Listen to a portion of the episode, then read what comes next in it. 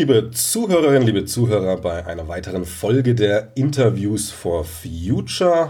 Heute habe ich hier bei mir den Stefan Wagner von der TSG 1899 Hoffenheim zum einen, auf der anderen Seite aber auch ähm, für mich eine sehr interessante Entdeckung, äh, Vorstand von Sports for Future. Hallo, Herr Wagner. Hallo, guten Tag. Ja, stellen Sie sich doch mal kurz erstmal vor, was ist so Ihre Rolle einerseits bei der TSG und andererseits auch eben bei Sport for Future?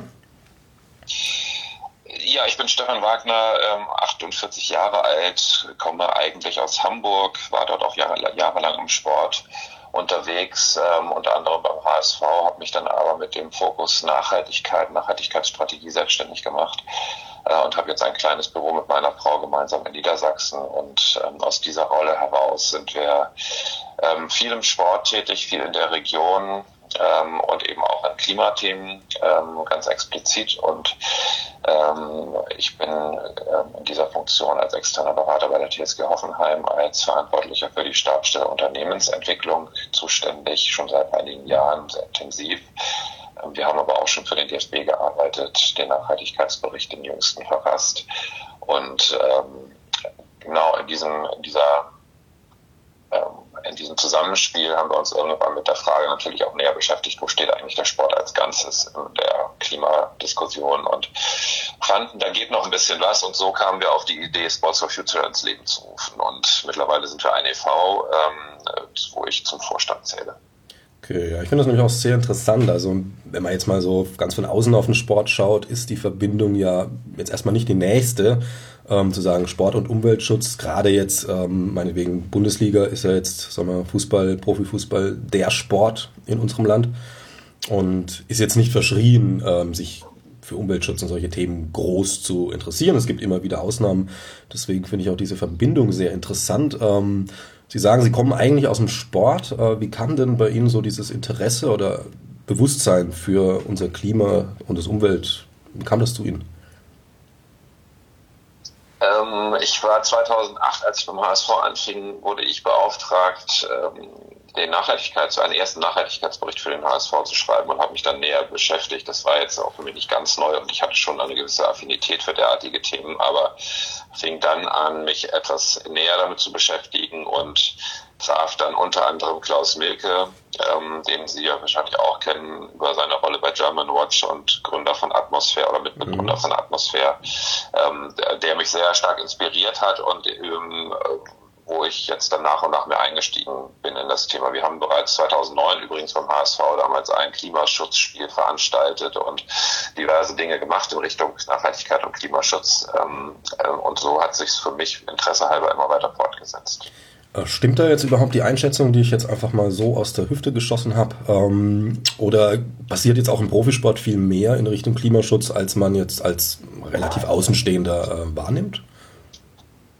Ja, es stimmt beides, wie man, also es gibt ja keine wirkliche breite Wahrnehmung des Sports als Vorreiter in Sachen Klimaschutz. Das muss man wohl so stehen lassen, denke ich. Aber natürlich gibt es immer wieder einzelne Akteure, die da sehr aktiv sind, sich sehr äh, positiv engagieren. Ähm, und es gibt diejenigen, die sagen, was haben wir damit zu tun? Wir sind Fußballverein. Ähm, und so irgendwo dazwischen bewegen sich viele. Ich denke, dass es in den letzten, ja, also man kann wahrscheinlich auch sagen, in, in, mit der Entwicklung Fridays for Future ähm, mittlerweile auch einen höheren äh, Aktivitätsgrad dort gibt. Und ich höre und weiß von vielen, die sich da jetzt mittlerweile sehr viel stärker und ähm, fundierter äh, mit beschäftigen, als es noch vor einiger Zeit der war. Okay, gerade weil Sie jetzt Fridays for Future ansprechen, ist wahrscheinlich auch so eine Entwicklung. Klar, jetzt ein gemachter Spieler ist, äh, lebt ein Stück weit in seiner Blase, aber man kommt ja auch aus der Jugend und ähm, auch ein, jetzt mal, um einen größten Verein zu nehmen, Jugendspieler beim FC Bayern, der vielleicht schon auf dem Weg in die Profimannschaft ist, eine große Karriere vor sich hat, äh, geht trotzdem noch an die Schule einfach und kommt dann dort in Kontakt. Und sehen Sie da so eine Entwicklung, dass das aus der Jugend auch rauskommt? Ja, also äh, dafür bin ich nicht nah genug dran an den einzelnen ähm, Nachwuchsspielern, als dass ich das wirklich beurteilen könnte. Natürlich gibt es die und, die kennt, und man kennt die dann auch, diejenigen, die sich da wirklich engagieren, aber es gibt genauso ähm, viele wie auch in der gesamten ähm, Jugend ähm, oder in der gesamten Gesellschaft diejenigen, die sich dafür jetzt weniger interessieren. Okay, naja, das wäre wahrscheinlich dann eher eine Frage, die ich dann Mike Lorenz stellen werde. Die ist ja noch relativ jung und ähm, hatte wahrscheinlich die Schulzeit jetzt keine 30, 40 Jahre hinter sich, also vielleicht noch ein bisschen mehr Draht dazu. Das wird ja übrigens dann die zweite ähm, Folge von dem Interview sein, aber dazu gleich am Ende noch mehr. Äh, jetzt mal zur TSG. Also Sie haben ja schon gesagt, es gibt äh, Vereine, die sagen, wir machen Fußball oder meinetwegen Handball, was auch immer und ähm, was interessiert uns Umweltschutz. Auf der anderen Seite gibt es dann aber auch in gewisser Weise Vorreiter. Ähm, bei der TSG Hoffenheim weiß man ja, dass da zumindest, äh, es ein sehr moderner Verein ist, also auch auf der technischen Seite natürlich. Ähm, wie ist das dann? Wie kam denn die TSG zum Umweltschutz? Oder als Sie da reinkamen, war das schon ein großes Thema und, und was passiert da so? Ja, aber also das, das muss man ein bisschen unterscheiden. Die TSG hat von Anfang an relativ viel gemacht. Die haben mhm. ein junges Stadion verhältnismäßig. Dort, ähm, dort gibt es eine große Solaranlage mit 10.000 Quadratmetern. Ähm, und neuen Trainingszentrum gibt es eine weitere mit zweieinhalbtausend Quadratmetern. Ähm, Regenwasserzisterne, Pelletsheizung und so weiter. Das heißt, eigentlich war man dort schon im Verhältnis ähm, relativ weit. Ähm, als wir dann zur Fragestellung kamen, wie, wie wie widmen wir uns diesem Thema als, als Zukunftsthema, als strategisches Thema? Wir haben dort eine Nachhaltigkeitsstrategie ins Leben gerufen, die heißt TSG ist Bewegung. Und dort ähm, gibt es fünf Handlungsfelder. Eins davon ist Ökologie. Ähm, also das Ergebnis dieser Diskussion kennen Sie jetzt schon. Aber mhm die Diskussion ist trotzdem nicht ganz einfach, denn ähm, wir alle kennen natürlich auch im privaten Umfeld diejenigen, die sich für Klimaschutz engagieren und dann in die Diskussion kommen, dann, dann wird man sagen, ja, aber was, aber du, du bist doch auch dann und dann schon mal, was ich da und dahin geflogen oder du fährst auch Auto oder was ich, wie diese Whataboutism-Diskussion äh, kennen wir wahrscheinlich alle leider. Ähm, und da ist der Sport natürlich insbesondere anfällig, denn ähm, die Widersprüche sind natürlich trotzdem da, selbst, selbst wenn man sich jetzt stärker dieses, äh, diesem Thema stellt. Also da braucht man ja nicht weit gucken. Da gibt, guckt man einmal auf den Parkplatz. Wir haben die jungen Spieler im Moment schon angesprochen. Ähm, da fahren nicht nur die kleinsten Autos auf dieser Welt rum. Ähm, und insofern ist, ist es sehr naheliegend und diese, diese Reflexe gibt es dann auch, ähm, auch als wir Sports for Future ins Leben gerufen haben, kam dann kurz darauf eine Bildschlagzeile mit ähm, ja gestern noch Sports for Future ins Leben gerufen und heute fliegt man schon mit dem Charterflieger ins Trainingslager. Was auch korrekt ist, ähm, was ja auch, was auch stimmte natürlich. Ähm, aber diese, dieses Maß an Angreifbarkeit ist ja offenkundig, weil der Sport genauso wenig wie der Rest der Gesellschaft jetzt schon top, top ist in diesen Fragen, selbst wenn man sich engagiert. Und das scheut man natürlich und man sich ja auch nicht unbedingt ausliefern. Ähm, und tatsächlich ist es so, dass es nach wie vor manchmal besser scheint, man bleibt irgendwie unterm Radar ähm, wobei ich das Gefühl habe, genau das dreht sich gerade. Wir haben festgestellt, dass die Anzahl an Anfragen von NGOs, von Medien in diese Richtung deutlich gestiegen sind. Ähm, ich erwähnte vorhin die 2009 ähm, Initiative dort beim HSV. Da hat das, um mal ehrlich zu sein, eigentlich keinen so richtig interessiert. Also weder auf Fanseite noch auf Medienseite noch auf NGO-Seite. Ähm, und deswegen, das hat sich geändert, aber die Diskussion zu führen war nicht, nicht ganz einfach, aber einfach auf eine positiv sachlich differenzierte Art. Und wir kamen dann eben auch zu dem klaren Ergebnis, wenn wir uns Nachhaltigkeitsthemen ernsthaft stellen wollen, dann gehört das Thema Ökologie, dann gehört das Thema Klimaschutz definitiv dazu. Ansonsten braucht man eigentlich gar nicht anfangen. Hm, genau, ich meine, eben, es ist ja auch ein Anfang. Also man darf ja nicht vergessen, dass jetzt äh, welche Sportart auch immer ein Sportverein erstmal kein Umweltschutzverein ist, sondern ein Sportverein, der sich dem Umweltschutz ähm, zuwenden kann, natürlich. Aber wie Sie schon angesprochen genau, haben. Also, aber diese, hm? diesen Weg, diesen Weg muss man den einzelnen Akteuren aber auch zugestehen. Und es ist manchmal ähm, einfach für äh, jemanden, der ein bestimmtes Interesse verfolgt, indem er die, die auch die Prominenz des Fußballs der Bundesliga oder auch des Sports im Allgemeinen nutzt, um ein bestimmtes Thema zu platzieren, was dann aus der bestimmten Perspektive ähm, gerade äh, ja, wichtig scheint. Und dann guckt man eben lieber auf, der, die, auf den Makel als auf das, was schon Gutes da ist. Und deswegen ähm, ist das manchmal so ein bisschen schwieriger. Ja, genau. Also ich habe jetzt gestern zum Beispiel habe ich ein ähm, Bild vom Twitter-Account von Obama Young gesehen. Das äh, trifft, glaube ich, ganz gut in diese Sparte, weil natürlich ist es ganz klar gut, wenn jetzt jemand wie Aubameyang, der auch in Deutschland bekannt, in England bekannt und so weiter darüber hinaus, ähm, in seinem Heimatland sowieso äh, einfach auch mal so ein Thema aufmachen würde. In dem Fall war das Bild allerdings äh, seine äh, Autoflotte und das war schon äh, ganz nett anzuschauen. Also da weiß man, da geht schon einiges hinten aus dem Auspuff raus. Ähm, oder auch jetzt der Messi-Deal, ne? Also wenn man sich diese 57 Millionen, die da jetzt im Raum stehen und dann auf der anderen Seite engagiert sich jemand mal irgendwo. Das führt mich nämlich genau zu dem Ding, was wir jetzt schon angesprochen haben, würde mich jetzt tatsächlich nochmal interessieren, wie äh, Sie und dann auch die Vereine damit umgehen, weil na, einerseits haben natürlich große Firmen, sei es im Sport oder auch Vereine, wie auch immer, ähm, gerne mal den Reflex, einfach Greenwashing zu betreiben. Das ist ja durchaus so ein Ding. Auf der anderen Seite haben jetzt äh, Leute wie wir jetzt, Scientists for Future meinetwegen, Fridays oder überhaupt Klimaengagierte, auch wiederum den Reflex, überkritisch zu sein, was das angeht. Also da ist also eine gewisse Spannweite. Also genau diese Dinge, wenn jemand den ersten, zweiten Schritt macht in Umweltschutz, in Richtung Klimabewusstsein, aber erstmal aus einer ganz anderen Ecke kommt. Ähm, und dann werden, wie Sie ja gesagt haben, immer die schlechten Sachen hervorgeholt.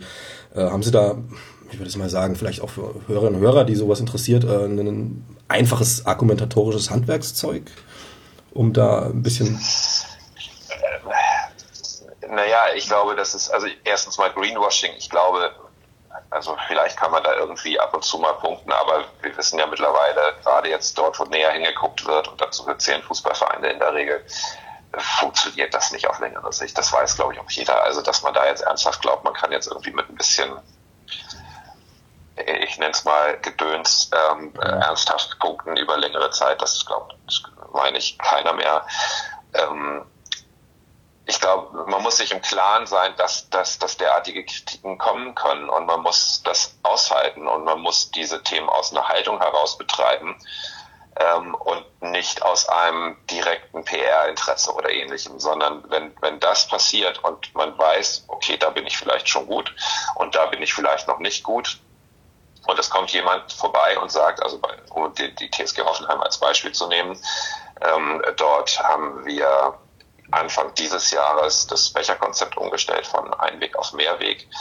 Ähm, und dafür haben wir uns ein bisschen Zeit gelassen, weil wir das dann mit dem Partner Pre-Zero, die da eben auch, Sie sprachen ja Unternehmen an, relativ stark mit diesem, ähm, mit diesem inhaltlichen Antrieb auch eingestiegen ist in das Engagement, haben wir dieses Becherkonzept dann mit etwas mehr Vorlauf umgesetzt und glauben, dass es jetzt ein gutes, äh, gutes Thema ist. Aber bis dahin wurde man, wurde ich dann natürlich auch oder die Geschäftsführung gefragt, ja, toll, jetzt macht ihr da dies und jenes, aber ähm, was ist denn mit dem Becherkonzept? Und dann kann man nur sagen, das stimmt. Das ist ein Punkt, an dem, das ist noch eine offene, eine offene Baustelle, aber da sind wir dran. Oder wir können das vielleicht auch jetzt gar nicht ändern, weil ich glaube, dann ist die einfach die Offenheit wichtig und man muss den Widerspruch hinnehmen. Denn wenn wir nicht, wenn wir alle nicht Widersprüche vorweisen könnten, dann hätten wir nicht das Problem, das wir haben. Und ich glaube, gerade wenn die Fußballvereine sich ein Stück weit so öffnen, dass sie sagen, okay, wir erkennen das Thema an als eines, das für uns ebenfalls von Bedeutung ist, für das wir eine Verantwortung übernehmen müssen, weil wir alle in der Gesellschaft mittlerweile gefordert sind. Mhm. Aber wir sind trotzdem noch nicht perfekt und wir müssen das aushalten, dass wir das nicht sind. Das ist, glaube ich, auch ein gutes ähm, Beispiel für Unternehmen, die vielleicht an einer ähnlichen Fragestellung stehen. Und so kann auch der, Vor der, der Fußball in seiner Fehlbarkeit durchaus ein Vorbild sein wenn man es ernst meint. Das ist vorausgesetzt, ganz klar. Ähm, apropos Vorbilden, auch diese Perfektionsgeschichten. Ähm, was ganz interessant ist, sind ja manchmal Analogien. Also zum Beispiel ähm, Medizin, Ärzte äh, sind ganz klar darauf ähm, ausgerichtet, mit ähm, Notsituationen umzugehen. Natürlich ist jetzt ein äh, Blutsturz, der im Krankenhaus ankommt, eine ganz andere Notsituation als der Klimawandel, aber die ähm, Mechanismen, die Handlungsumstellungsmechanismen, jetzt mal so gesagt, ähm, kann man durchaus hier und da vergleichen. Ähm, also zum Beispiel, dass man, dass man erstmal analysiert, was ist jetzt wichtig, was ist der nächste Schritt. Das brauche ich nicht machen, wenn keine Notsituation vorherrscht oder nicht zwingend. Ähm, beim gerade beim Profifußball, der ja doch äh, gerade in der Spitze ähm, auch sehr, sehr, sehr, ja, sehr viel immer enger wird alles, ähm, dass man da überhaupt noch durchkommt, hat ja auch diese Mechanismen, das Training muss nahezu perfekt, hundertprozentig Perfektion gibt's ja nicht, aber nahezu perfekt sein, die Abstimmung, das ist ja auch ähm, mal unabhängig von dem Detail, dass man jetzt die Trainingsweise umsetzt, sondern tatsächlich auch vom methodischen her ist ja da durchaus ein hohes Niveau an ähm, Professionalität vorhanden. Gehe ich jetzt mal von aus, sonst wird es nicht so laufen. Ähm, sehen Sie da auch eine Brücke, also ähnlich wie jetzt auch mit dem Ärztebeispiel, dass man da methodisch äh, voneinander lernen kann, also die, ähm, die Perfektions, den Perfektionsdruck, sage ich mal, des Fußballs und wie man den umsetzt auf zum Beispiel Klimatechnik übertragen? Puh, ähm, ich würde behaupten, eigentlich ist eher das Gegenteil der Fall. Okay. Ähm, der, so wie ich es erlebe, ist der, ist der Druck innerhalb des Profifußballs auf die handelnden Akteure oft extrem hoch. Ähm, ich, ich, ich zitiere mal einen, einen Manager eines Bundesligisten, der sagte beispielsweise in Bezug auf ähm, Klimaschutzfragen, was nützt es mir, wenn ich jetzt hier irgendwie was auch immer im Bereich Klimaschutz tue und dann spielen wir in der zweiten Liga. Ähm, und die Professionalität, die Sie angesprochen haben, die gibt es natürlich. Man versucht wirklich jedes Rädchen noch weiter zu drehen und, und, und, und zu perfektionieren in sportlicher Sicht. Mhm. Aber da wird natürlich die Luft auch schnell dünn. Und wenn es dann darum geht, schaffe ich diesen extra Schritt oder ich verliere mal dreimal in Folge, dann, dann spürt man in Organisationen, gerade diejenigen, die nicht so stabil unterwegs sind, ähm, schnell, dass alles nur noch auf den Fußball ausgerichtet ist. Und wenn man dann versucht hat, und ich kenne diese Gespräche auch aus eigener Erfahrung, nicht bei der TSG Hoffenheim zum Glück, aber in vorherigen Stationen, dass dann diese Themen einfach schnell unter den Tisch fallen und man in so einem Krisenmodus ist, in der es kaum noch erlaubt ist, überhaupt über Randthemen, in Anführungsstrichen Randthemen, ähm, aus Perspektive des, des ähm, Managers in einem Fußballclub ist Klimaschutz dann eben ein Randthema, dann ähm, darüber zu diskutieren.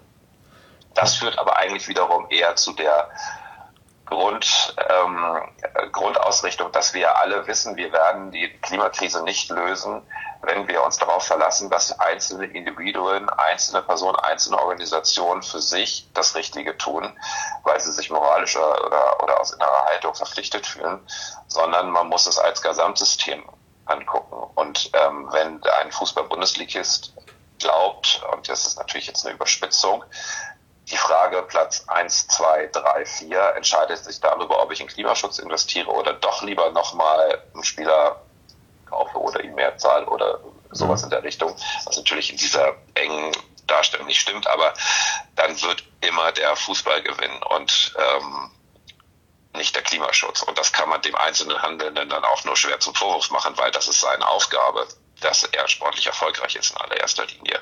Und wir wissen auch, dass die Leute dann schnell, oft schneller weg sind, als sie gucken können.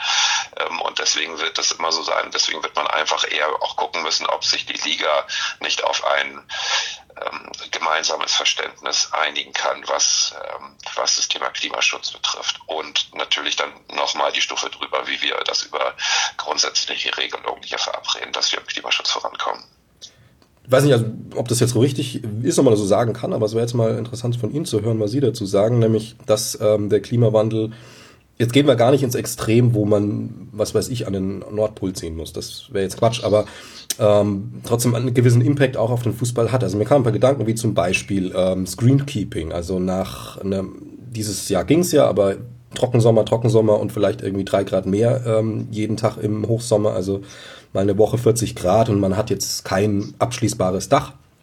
Ähm, müsste man doch Einflüsse merken und vor allem vielleicht auch bei den Trainingsbedingungen. Also gibt es da Sachen, wo man jetzt schon ahnen kann, dass äh, der Fußball sich auch umstellen muss ein bisschen, einstellen muss auf, und sei es natürlich, dass man eine Trainingshalle baut. Oder ist das eher irrelevant? Ja, also das ist mir ehrlich gesagt so noch nicht begegnet in dieser, in dieser ja, Dramatik oder so. Ähm, also da ist es wahrscheinlich besser, mal einen Wintersportler zu fragen. Ähm, hm. okay. das, da werden sie wahrscheinlich enger dran sein an diesen aus, direkten Auswirkungen. Ähm, gut, wir erleben es jetzt in Katar, gut, dass wir dann in den Winter gehen und in irgendwelchen voll klimatisierten ähm, Fußballstadien absurderweise Fußball spielen ähm, lassen. Ähm, gut, ja, da ist es wahrscheinlich auch so im Sommer schon immer heiß gewesen und jetzt nochmal so viel heißer, dass man das einfach dann nicht mehr dort veranstalten kann. Ich glaube, in unseren Breiten ist es äh, zum Glück soweit noch nicht, aber wir wissen natürlich auch, dass diese Gefahr droht. Äh, aber tatsächlich ist mir das so noch nicht begegnet, wie Sie es geschildert haben. Ja, also so krass ist es natürlich noch nicht, aber jetzt auch nicht, dass man das irgendwie langfristig so sieht, haben sie jetzt auch noch nicht irgendwo einen Verein gefunden, der sagt, okay, wir haben das auf dem Schirm in 20 Jahren, 15 Jahren. Nein, der normalerweise reichen die Handlungshorizonte dann eher jetzt nicht auf 20 Jahre. Okay. Ähm, eine Frage jetzt noch zur TSG, beziehungsweise zwei Sachen. Also erstmal möchte ich das noch aufgreifen mit dem Trikot. Das war ja überhaupt der Ansatz für unser Gespräch. Und dann noch was, und dann würde ich mal zum Sports for Future übergehen. Ähm, das aktuelle Trikot, also jetzt für die nächste Saison 2021 der TSG, ist komplett aus äh, recycelten Plastikflaschen. Das ist richtig? Zu 92 Prozent, ja. 92 Prozent. Genau. Ähm, ja, das ist richtig. Das ist auch ein äh, großartiger Schritt, den wir bzw. dann der Ausrüstungspartner Fioma ähm, dort gegangen ist. Und ähm, es ist eben ein weiterer, ein weiteres Puzzlestück ähm, auf dem Weg dahin, ähm, wirklich nachhaltiger zu sein. Und ähm, übrigens nicht nur das Trikot der Mannschaft, sondern eben auch die Trikots, die dann im Fanshop erhältlich sind. Manchmal sind es ja dann wirklich nur die, die Spieltrikots, die dann mhm. in so einer Sonderedition gefertigt werden. In dem Fall ist es nicht so. Ähm, und genau, das ist der nächste Schritt und den finden wir alle, freuen wir uns alle sehr drüber. So, jetzt äh, haben Sie einiges erzählt, wo die TSG ähm, intern viel tut. Ähm, Gibt es da auch externe Geschichten, wo Sie sich als TSG engagieren? Ähm, meinetwegen im Ausland, meinetwegen anderswo jetzt als direkt im Verein? Ja, ich sprach vorhin die äh, Handlungsfelder an. Eines davon ist Afrika. Da gibt es eine ähm, Vorgeschichte, warum sich die TSG mit Afrika, in dem Fall gibt es einen, einen, Vorfall in Namibia mit der U23 und, und eine Initiative des ehemaligen ähm, Spielers und, und ähm, Funktionärs der TSG Lutz Pfannenstiel in Namibia. Daraus ist eine Affinität entstanden und wir haben uns dann die Frage gestellt, was können wir eigentlich, was können wir eigentlich dort tun und haben tatsächlich Afrika als ein Handlungsfeld, als sagen wir auch, ich sag mal, Kontrapunkt zu den klassischen Internationalisierungsvorhaben einiger ähm, Akteure gesetzt und sind dort im, äh, im, Bereich Sport für Entwicklung unterwegs, gemeinsam mit dem BMZ äh, und der GIZ vor Ort ähm, in Namibia, Südafrika, auch in Kenia zuletzt.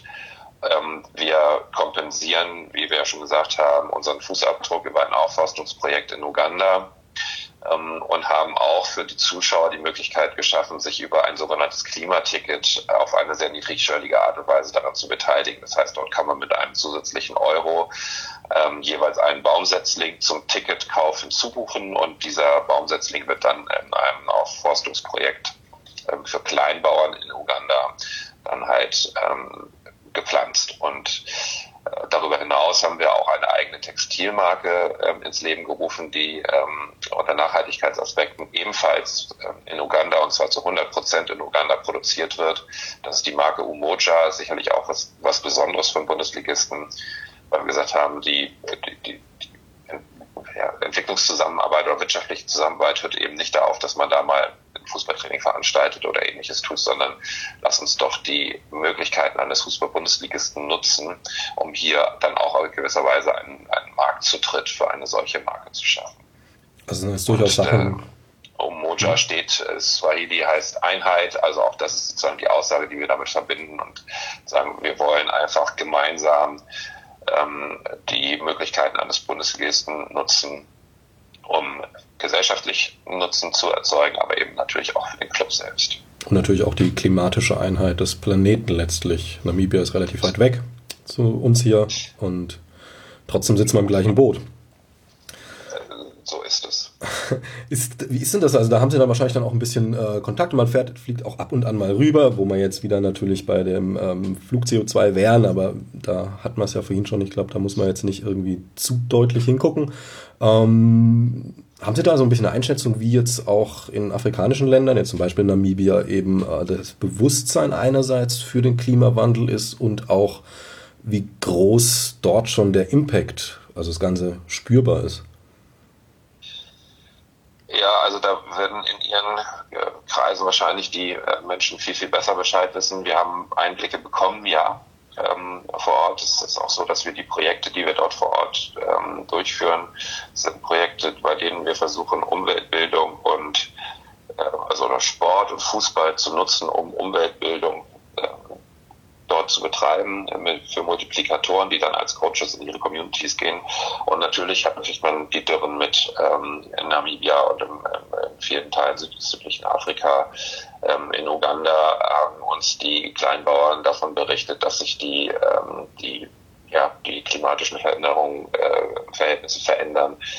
Ähm, sie deswegen zu anderen Anbaumethoden überwechseln und so weiter. Also das ist, haben wir natürlich alles mit angesprochen und versuchen das auch zu transportieren, so gut wir das können, weil natürlich haben Sie angesprochen, dass wir da dann eben auch sehr ausgesucht und sehr dosiert dann auch mal vor Ort sind, ähm, um eben diese ähm, Partnerschaft noch aufbauen zu können.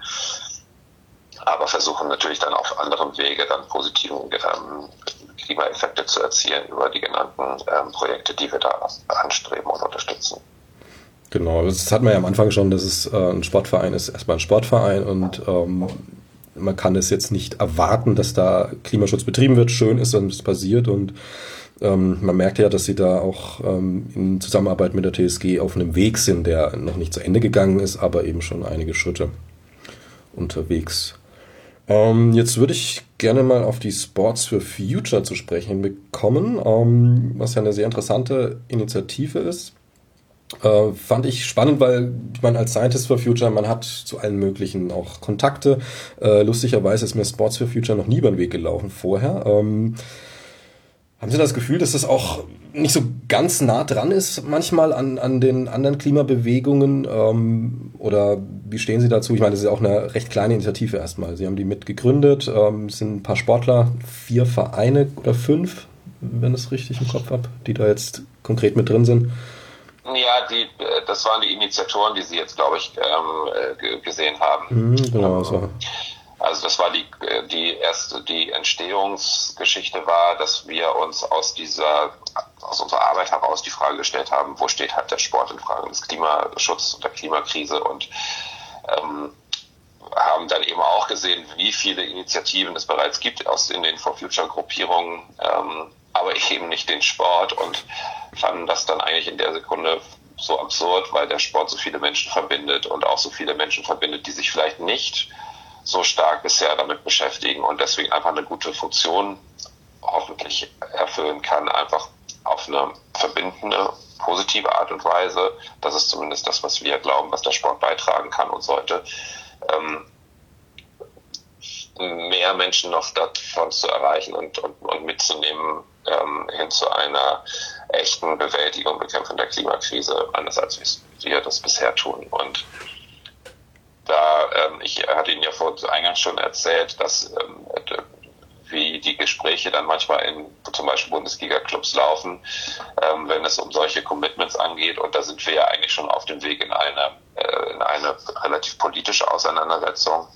Ähm, dennoch war das ganz leicht, mit den äh, Akteuren zu sprechen, mit denen ich dann gesprochen habe. Also die TSG Hoffenheim war logischerweise mein erster Ansprechpartner und die haben sofort gesagt und sogar äh, geholfen bei der weiteren Entwicklung. Da sind wir dabei. Äh, das müssen wir machen, äh, aber nicht alleine. Und wir haben dann ähm, über unser Netzwerk verschiedene andere angesprochen, wie jetzt Werder Bremen zum Beispiel, den VfL Osnabrück, die Deutsche Sportjugend, Fabian Hambüchen, einige mehr, die auch fast sofort gesagt haben, ja, da sind wir dabei. Ähm, und nun äh, mittlerweile sind wir äh, etwas über 200 Unterstützer, ähm, Vereine, Verbände, ähm, Einzelsportler, also auch der Landessportbund NRW ist dabei, die Deutsche Behindertensportjugend, das Team Alicia, die Hockey-Nationalmannschaften der Männer und Frauen, ähm, einige auch prominente Einzelsportler und Olympioniken sind dabei. Und ähm, diese repräsentieren, also die Unterstützer von Sports Future, etwas mehr als 15 Millionen Menschen ähm, tatsächlich sind wir jetzt dabei und ähm, noch mehr, ähm, ich sag mal, Wahrnehmung zu bekommen, um noch tiefer dann auch in den Sport einzusteigen und differenzieren uns wahrscheinlich ein bisschen auch von den anderen For Future Gruppen dahingehend, dass ähm, wir natürlich versuchen eher zu verbinden und eher möglichst viele Leute mitzunehmen äh, und nicht so stark zu polarisieren, wie es andere tun. Also jetzt eine Kooperation mit. werten will, weil ich nicht werten will, das aus der jeweiligen Perspektive ist das wahrscheinlich genauso richtig. Aber wir denken eben, dass der Sport da eher eine verbindende Funktion äh, einnehmen sollte. Genau, also wie Sie schon sagen, ja auch das Erreichen von Leuten, die jetzt für das Thema vielleicht noch keinen wirklichen Bewusstsein haben, aber halt gerne in der Fankurve stehen ähm, oder sonst irgendwie Sport interessiert sind.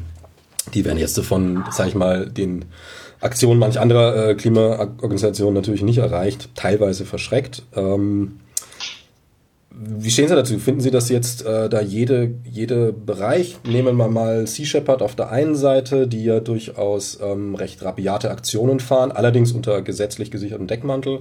Nehmen wir jetzt mal Extinction Rebellion, die, denke ich mal, die in der öffentlichen Wahrnehmung zumindest am kritischsten betrachtet werden, mit recht viel ähm, zivilem Ungehorsam.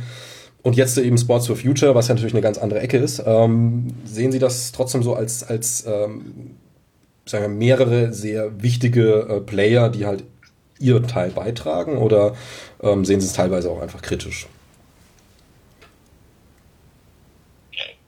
Im Prinzip würde ich das gar nicht gerne bewerten, weil ich glaube, der, der Grund, die Grundlage, auf dem wir alle stehen, die sich fürs Klima engagieren, ist, dass wir wollen, dass wir eine Zukunft für uns, für unsere Kinder, für nachfolgende Generationen haben. Und ich ich möchte es deshalb nicht bewerten, weil, ähm, weil ich glaube, jeder muss für sich seine Mittel wählen. Und solange sie sich auf rechtlichen Grund bewegen, solange kein, kein anderer versehrt wird, finde ich sie erstmal legitim. Ähm, und die Dimension der Klimakrise ist natürlich so überbordend groß, dass man da auch großes Verständnis dafür hat, wenn ähm, wenn die Sichtweisen immer klarer werden. So möchte ich es mal ausdrücken. Okay, also Sie haben da schon Der, Verständnis. Das, was ja, das, was ja passiert ist, dass ähm, handelnde Menschen, die sich eher noch nicht so stark für das Thema Bewältigung der Klimakrise engagieren wollen oder es immer sozusagen in diesen Ja-Aber-Kontext setzen, ähm, manchmal versuchen, die gesamte Bewegung ähm, zu framen als ähm, Randgruppe als, ähm, also ich glaube, fließen ja manchmal auch so religiöse Begriffe rein, mhm. ähm, um, um dem so eine Art Glaubensrichtung zu verpassen, was es ja nicht ist, denn ich, ich reden jetzt auf einem Podcast für die Science for Future, wir reden über eine wissenschaftliche Grundlage. Und das, was Spot for Future dann eher tun möchte, ist zu sagen, ähm, das, das, das, Framing zu entziehen, sondern zu sagen, so, Moment mal, wir gewinnen ja nichts dadurch, indem man beispielsweise, wenn ein Vorschlag kommt, in irgendeine Motivation von wegen, der möchte jetzt nur irgendwas verbieten oder so zu unterstellen, sondern lass uns über die, über die wissenschaftliche Grundlage reden, lass uns fair miteinander umgehen, lass uns gemeinsam über die Klimakrise reden. Das ist aus unserer Sicht keine politische Frage, sondern es ist aus unserer Sicht eine Frage, die uns alle in gleicher Weise betrifft und der wir einfach dann auch mit der, mit der Ernsthaftigkeit und nicht mit irgendwelchen ähm, gewohnten politischen Reflexen begegnen sollten. Okay, genau, macht ja Sinn. Ich meine, kann man auch nachvollziehen, wenn es irgendwie eine alleinerziehende Mutter ähm, sieht, wie die Zukunft ihres Kindes sich entwickeln wird und dann sich halt vielleicht auch mal irgendwo festkettet. Würde ich persönlich jetzt auch nicht machen, aber ähm, verständ, psychologisch verständlich ist es natürlich, dass man ähm, in der, der, Bedrohung, die da tatsächlich äh, am Horizont erscheint, ähm, auch mal rabriatere Wege geht, aber äh, eben ja, man muss es sich halt nicht gegenseitig vorwerfen, dass man unterschiedliche Wege geht. Ist ja auch von Vorteil. Also letztlich, ähm, sie erreichen mit den Spots for Future andere Leute als, was weiß ich, wir als Scientist zum Beispiel. Und damit sind mehr Leute erreicht. Ähm, wie ist es denn mit Sportlern? Ja, hm? Entschuldigung. Ja, ja, sagen Sie ruhig. Nee, ich wollte, ich wollte da so ein bisschen ein, äh, einsteigen, weil genau das ist ja die Aufgabe, der, der wir uns, glaube ich, auch insgesamt ähm, äh, gegenüberstehen sehen, dass wir also ich, ich äh, habe es so, wenn ich in meinen Twitter-Account gucke, ähm, dann hat man halt so seine Blase, das kennen wir alle ein Stück weit.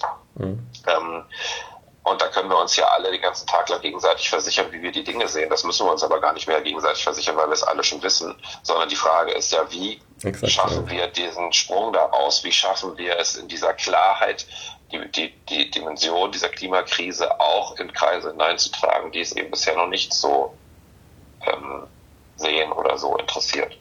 Ja, letzten Endes natürlich in die politischen Kreise, die es dann entscheiden werden, aber dazwischen gibt es ja viele Schritte und Stufen. Und der Sport ist ja auch was, was wirklich äh, gerade in Deutschland jetzt der Fußball zum Beispiel äh, sehr, sehr gehört wird. Also wenn ich mir das so anschaue ähm, in der Presse, da ähm, hm, jetzt zum, zu dem Champions League-Finale zum Beispiel, also da hat man ja dann irgendwie drei Tage lang irgendwelche Headlines gehabt mit irgendwelchen, sag ich mal, auch Nichtigkeiten letztlich. Ähm, sind Sie da auch dabei, dass Sie, sag ich mal, möglichst weitreichende Sportler, also je, je höher, desto, je bekannter, desto mehr äh, Reichweite natürlich, dass Sie solche Leute motivieren können, ähm, für Sports for Future auch mal die Stimme zu erheben, mal was zu sagen, irgendwie Öffentlichkeit zu machen? Ja, also es geht ja nicht um Sports for Future, sondern es geht ja um das Thema an sich und ähm, äh, also ob man das dann mit Sports for Future oder über Sports for Future tut oder für sich selber, das ist dann äh, nochmal eine zweite Frage. Aber wir haben es ja auch erlebt. Ich glaube, David Alaba hatte ja nach der nach dem gewonnenen Finale auch ein T-Shirt an äh, mit Black Lives Matter, sorry. Mhm. Ähm, und wir haben gerade ja gesehen, dass die NBA den Spielbetrieb abgesagt hat, ähm, was glaube ich auch ein Novum ist. Ähm, ja, absolut. Äh, auf, aufgrund ähm, der, des jüngsten Übergriffs dort. Und das, da sieht man natürlich, welche ungeheure Kraft Sport hat und mir fällt wirklich kaum etwas ein, was das auf, auf ähnlichem Niveau kann. Und daraus entsteht ja dann das Maß an Verantwortung, das der Einzelne trägt wie gehe ich mit meiner Aufmerksamkeit, wie gehe ich mit diesem Hebel um, der, der, der mir zur Verfügung steht. Natürlich geht es am Ende darum, dass politische Entscheider die richtigen Entscheidungen treffen dafür, dass wir diese Klimakrise bewältigen. Aber auf dem Weg dahin brauchen wir gesellschaftliche Akteure, die diese Unterstützung auch zum Ausdruck bringen, die wir dafür brauchen, dass sich ähm, die Akteure nicht da, davor scheuen, eben auch mal unbequeme ähm, Entscheidungen zu treffen, die oder zumindest mal auf den ersten Blick unbequem sind. Das haben wir uns bei Corona auch getraut. Und es ist jetzt wichtig, dass wir die, den Konsens dafür herstellen. Und dafür kann der Sport eine wichtige Rolle mit einnehmen. Auf jeden Fall, zumal der Sport ja auch, also es ist ja auch eine Weltgemeinschaft, die Sportlergemeinschaft über verschiedene ähm, Sportarten hinweg. Also das ist eine riesige Menge, also Verbindung riesengroß. Ähm, was ich mir so ein bisschen vorstellen kann, ist natürlich, dass jetzt zum Beispiel ein Spieler, welches Sportler, welche Mannschaft, egal, also sagen wir jetzt einmal Bundesliga, einfach um diesen Bekanntheitsgrad, der natürlich medialen Fokus erzeugt, ähm, sich des Themas bewusst wird, aber ähm, unsicher ist. Also nicht jeder Spieler ist rhetorisch geschult ähm, oder kriegt die Sachen, sag ich mal, gut auf den Punkt ähm, und hat dann vielleicht auch einfach Sorgen, was zu sagen, äh, weil, naja, auf der anderen Seite, der Gegenwind kann krass sein, wenn man einfach die falschen Worte wählt. Ähm, Gibt es da Möglichkeiten, also haben Sie da vielleicht auch bei Sports of Future Möglichkeiten, ähm, solchen Spielern vielleicht einfach mal die, die kleine Schulung, äh, Rhetorikschulung, medial oder was auch immer zu geben, um den Spielern die Möglichkeit zu geben, sich da sicherer zu bewegen und nicht diese Gefahr zu sehen, oh Gott, ich stelle meinen Ruf aufs Spiel und mein Twitter-Account und vielleicht sogar meinen Vertrag. Ähm, das ist ganz interessant. Also ich bin überhaupt kein Freund davon, das zu tun. Wir haben jetzt jüngst einen Fall, ähm, oder ich glaube gerade sogar morgen wird, ähm, wird ein, ein Beitrag gedreht in der Klimaarena in Sitzheim, die ja auch ganz in der Nähe des, des Stadions von, von Dietmar Hopp und seiner Stiftung gebaut worden ist, der auch schon lange dort in diesem Bereich mit aktiv ist. Ähm, deswegen gibt es da natürlich eine kurze, kurze Verbindung. Dort auf jeden Fall wird ein, ein Beitrag gedreht zum Thema ähm, Klimaschutz, Fußball und so weiter mit ähm, Olli Baumann, dem Keeper äh, mhm. der TSG. Und ähm, ich habe dann, wurde dann gebeten, eben eine kleine Briefinggrundlage mit zu erstellen. Ähm, und, und die Frage, ob man irgendwelche ähm, äh, ja, Sprachregelungen nennt man es dann ja sozusagen im PR-Deutsch. Ähm, und wir haben uns natürlich bewusst dagegen entschieden, weil das, das funktioniert einfach nicht. Wenn das nicht in einem drinsteckt und man das nicht selber in Worte fassen mag, ähm, dann, dann, dann, dann hilft einem die beste Sprachregelung nichts. Deswegen ist das Einzige, was wir ihm jetzt an die Hand gegeben haben, sind Hintergrundinformationen darüber, was wir tun. Ähm, und dann muss er, äh, dann muss er das sagen, was ihn dazu äh, umtreibt oder auch nicht. Und das äh, wissen wir auch, dann, dann sind wir auch in dem Bereich Greenwashing, ja, nein. Ähm, wenn, wenn der Spieler das nicht mit, mitträgt, dann, dann funktioniert auch so ein Statement nicht. Und wenn das mitträgt, dann funktioniert es, weil es authentisch wird. Ja, ich meine jetzt nicht, dass er irgendwas in den Mund gelegt kriegt, was, was für, für uns jetzt so eins schön wäre, dass der Spieler sagt, sondern tatsächlich ähm, es ist ja auch, also jetzt äh, nicht, nicht so die Richtung Statements äh, zum Spiel, wo viel geschult ist und man dann, äh, sag ich mal, sehr unangreifbar was sagt, was vielleicht auch gar nicht so das ist, was man sagen will, sondern manchmal ist es ja wirklich, dass man äh, ja, also jemand, der rhetorisch nicht, nicht fit ist ähm, und sag ich mal, einfaches Beispiel, äh, jemand, der seine Sachen immer sehr impulsiv aus Twitter, auf Twitter raushaut und dieses Klimathema treibt ihn um und er hat es noch nicht gemacht, dem würde ich jetzt zum Beispiel sagen, okay, schreib deinen Tweet, äh, schick ihn nicht raus und ähm, lese ihn dir am nächsten Tag nochmal durch und schick ihn dann raus. Also solche sehr äh, einfachen Handlungsweisen, also sowas in der Richtung. Ja, also das, also die, so, so grundsätzliche ähm, Schulung in Bezug auf das, was dann auch in sozialen Medien ähm, passiert, kriegen die natürlich, obwohl ich glaube, mittlerweile braucht man denen das auch gar nicht mehr erklären. So. In vielen Fällen ist es wahrscheinlich umgekehrt so. Ja. Ähm, jetzt bin ich auch schon zwei Tage älter als die, ähm, als die, die Spielerinnen, die Spieler. Ähm, aber nichtsdestotrotz, ja, das, also da kann man natürlich unterstützen, wie in anderen Lebenslagen auch. Aber wie ich schon sagte, im Grundsatz geht es, glaube ich, darum, dass es irgendwie der eigenen Haltung entspricht. Und ich denke auch jemand wie, also ein gutes Beispiel, das mir immer äh, einfällt, ist natürlich so jemand wie Leonardo DiCaprio, der sich ja ganz stark exponiert über das mhm. Klimathema.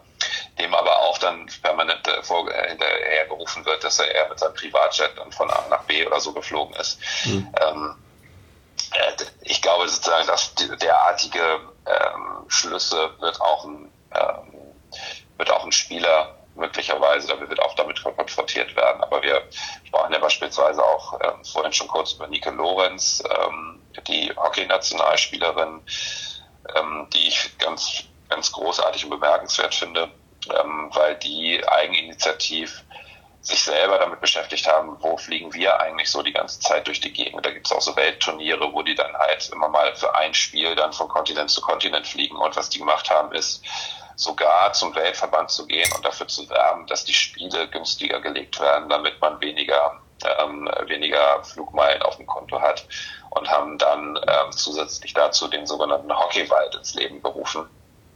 Ähm, wo sie in der Nähe ihres, ihres Trainingsgebiets in Südafrika halt einen Wald aufforsten und haben über ihr Netzwerk angefangen, ähm, zigtausend Euro einzusammeln, um diesen, um, um, um dieses Projekt zu finanzieren. Und derartige Initiativen und die so ganz stark von innen herauskommen, die finde ich einfach extrem großartig. Und Sie werden ja mit ihr noch reden, ähm, die ist einfach für jemanden, der so jung und so viel auch mit seinem Leistungssport beschäftigt ist, extrem offen und reflektiert und wohltuend ähm, als jemanden zu haben, der auch als Sports Future Unterstützer auftritt.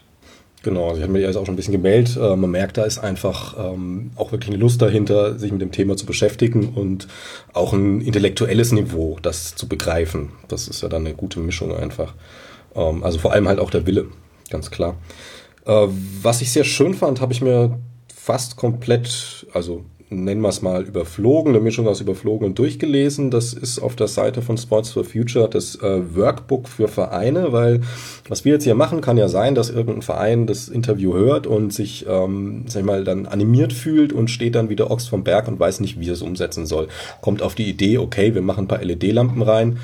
Ja, ist nicht verkehrt, aber ist halt vielleicht nicht die ganze Vehemenz von dem, was da passieren soll. Und da gibt's eben dieses Workbook auf der Seite von Sports for Future, wo doch äh, sehr viel äh, drinsteht. Können Sie mal kurz äh, beschreiben, wie die Idee dazu kam, also ob das auch so ein Impuls war, ähm, den Verein helfen zu wollen und äh, wie sich das dann so zusammengesetzt hat, also wer sich da vielleicht dann mitgearbeitet hat an diesem Workbook.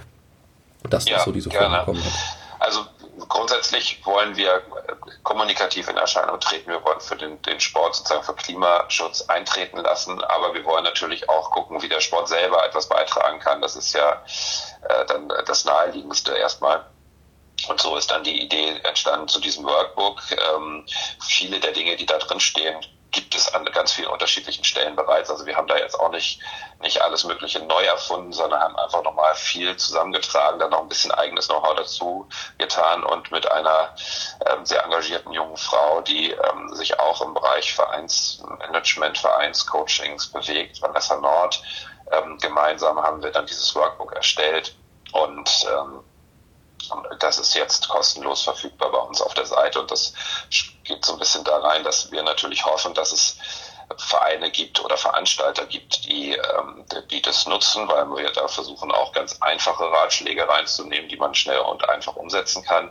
Aber letztlich kann man natürlich das auch überall sonst machen äh, und nicht nur im Sport. Und da im Sport viele Leute unterwegs sind, die dann im Beruf oder in anderen Lebensfeldern eben sich auch mit derartigen Entscheidungen vielleicht beschäftigen, das dann weiterhin auch nutzen können und wir dann eben auch den Multiplikatoreffekt, den der Sport mitbietet, nutzen können. Das ist so ein bisschen der, der Wunsch und der Gedanke, die Hoffnung dahinter.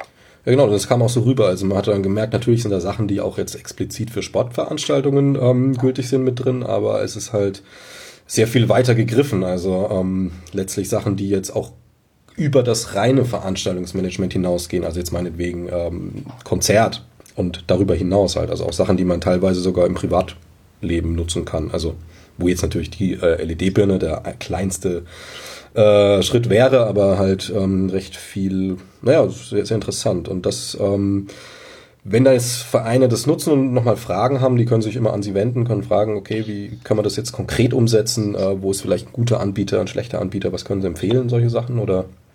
Ja, genau. Wir machen sogar auch äh, mit einigen unserer Netzwerkpartner, also beispielsweise mit der Deutschen Sportjugend, ähm, sind wir da schon etwas enger äh, im Austausch und haben auch schon ähm, Workshops auf einer ähm, Versammlung ähm, von denen ähm, mit unterstützt und ähm, machen auch gemeinsam mit ähm, Wissenschaftspartnern, also wir haben die Uni Bayreuth und die Cologne Business School.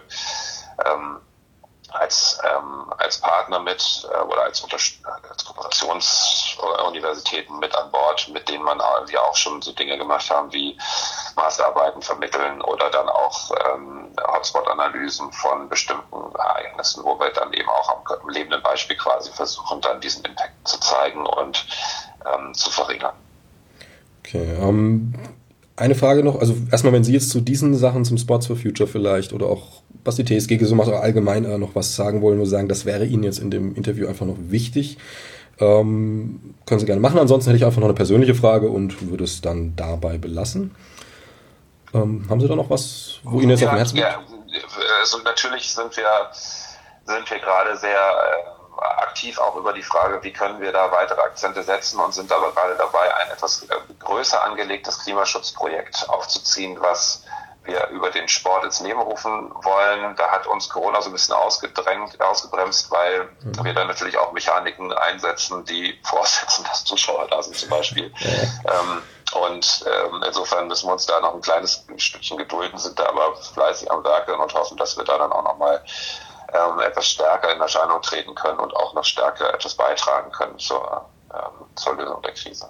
Wollen Sie uns einen Tipp geben, in welche Richtung das geht? Oder ist muss noch ein bisschen. Ja, es ist ein gemeinschaftliches Klimaschutzprojekt, was, was so ein bisschen Stück weit auch in die Richtung geht, wie wir es bei TSG Hoffenheim schon machen, dass wir halt die, die Möglichkeiten, die einzelne Veranstalter, Vereine, Akteure haben, wie beispielsweise den Ticketverkauf nutzen wollen, um, um dort gemeinsam ein, ähm, ein übergeordnetes Projekt zu unterstützen und äh, ich sag mal so in ähm, nicht, nicht ganz vielleicht etwas pathetisch, aber zu sagen, so wir wollen, um zu zeigen, was in Gemeinschaft möglich ist, weil wir natürlich alle immer uns sonst in der Marginalität verlieren ähm, und vielleicht auch mal dahinter verstecken, aber wir wollen es eigentlich umdrehen und versuchen zu zeigen, dass wir einfach, wenn wir uns zusammentun, äh, dass man dann einfach ganz viel schaffen kann.